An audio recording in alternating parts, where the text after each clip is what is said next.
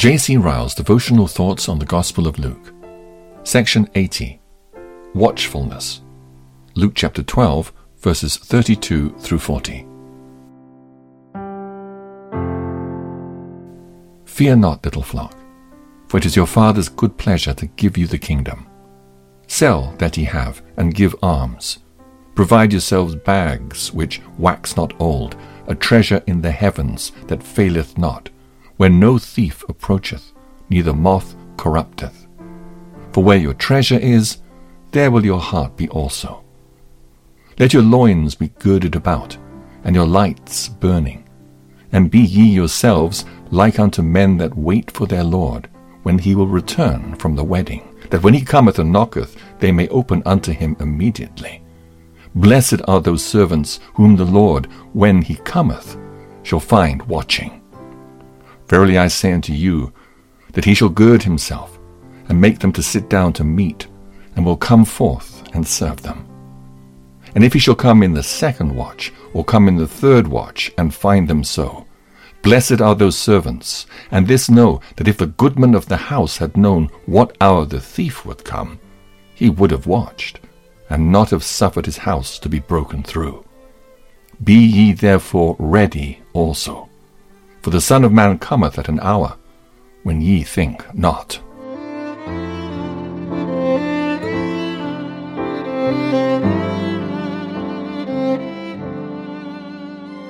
Let us mark, firstly, what a gracious word of consolation this passage contains for all true believers. The Lord Jesus well knew the hearts of his disciples. He knew how ready they were to be filled with fears of every description. Fears because of the fewness of their number, fears because of the multitude of their enemies, fears because of the many difficulties in their way, fears because of the sense of their weakness and unworthiness. He answers these many fears with a single golden sentence. Fear not, little flock. It is your Father's good pleasure to give you the kingdom. Luke chapter twelve, verse thirty-two. Believers are a little flock.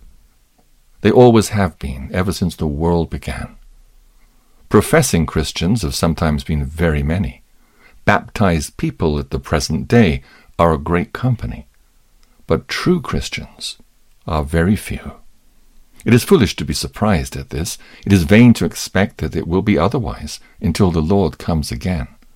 Strait is the gate, and narrow is the way which leads unto life, and there are few who find it. Matthew chapter seven, verse fourteen. All true believers have a glorious kingdom awaiting them.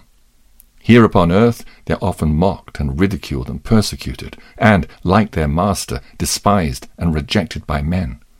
But the sufferings of this present time are not worthy to be compared with the glory which shall be revealed to us. When Christ, who is our life, shall appear, then shall you also appear with him in glory. Romans chapter eight, verse eighteen, and Colossians chapter three, verse four. Believers are tenderly loved by God the Father. It is the Father's good pleasure to give them the kingdom.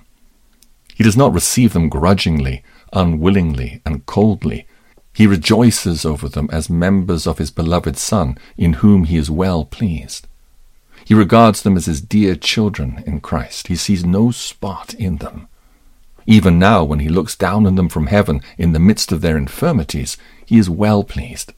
And hereafter, when presented before his glory, he will welcome them with exceeding joy.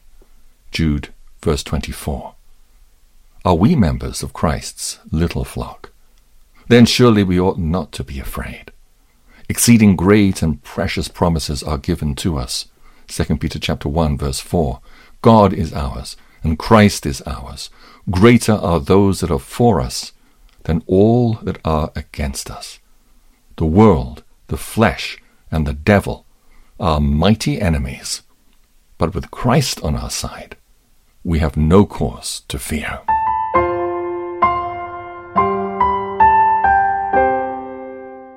Let us mark, secondly, what a striking exhortation these verses contain to seek treasure in heaven. Sell your possessions and give to the poor. Provide purses for yourselves that will not wear out, a treasure in heaven that will not be exhausted, where no thief comes near, and no moth destroys. But this is not all. A mighty, heart-searching principle is laid down to enforce the exhortation. Where your treasure is, there will your heart be also.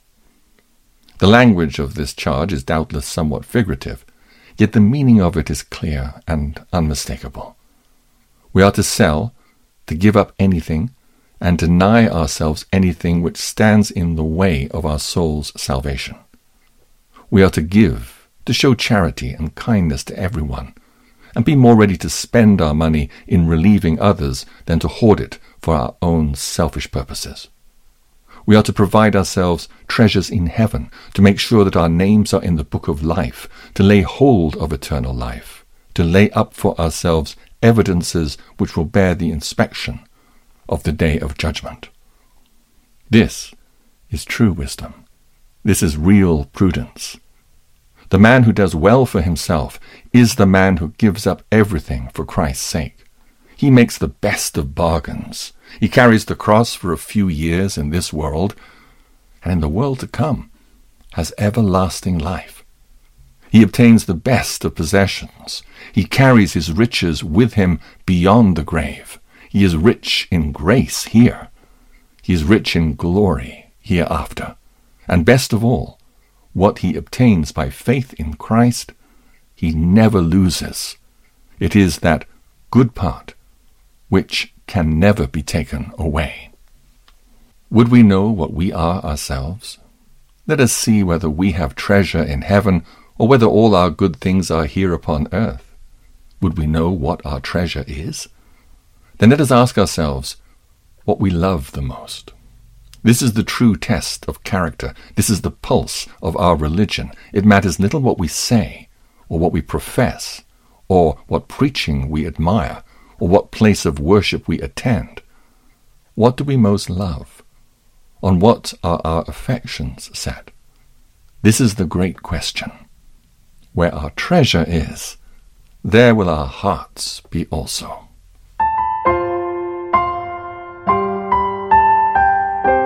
Let us mark, lastly, what an instructive picture these verses contain of the frame of mind which the true Christian should endeavor to keep up. Our Lord tells us that we ought to be like men who wait for their Lord.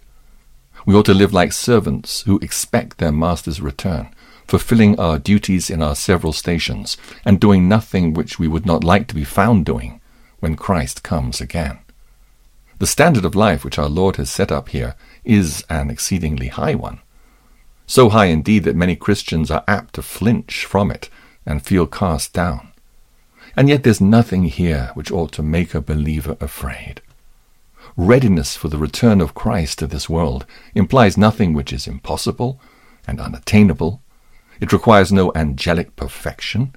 It requires no man to forsake his family and retire into solitude. It requires nothing more than a life of repentance, faith, and holiness. The man who is living a life of faith in the Son of God is the man whose loins are girded and whose light is burning. Such a man may have the care of kingdoms on him like Daniel, or be a servant in Nero's household like some in Paul's time. All this matters nothing. If he lives looking unto Jesus, then he is a servant who can open to him immediately. Surely it's not too much to ask Christians to be men of this kind. Surely there was a reason why our Lord said, "You must be ready, because the Son of Man will come at an hour when you do not expect him." Are we ourselves living as if we were ready for the second coming of Christ? Well would it be if this question were put to our consciences more frequently. It might keep us back from many a false step in our daily life. It might prevent many a backsliding. The true Christian should not only believe in Christ and love Christ, he should also look and long for Christ's second coming. If he cannot say from his heart, "Come, Lord Jesus," then there must be something wrong about his soul.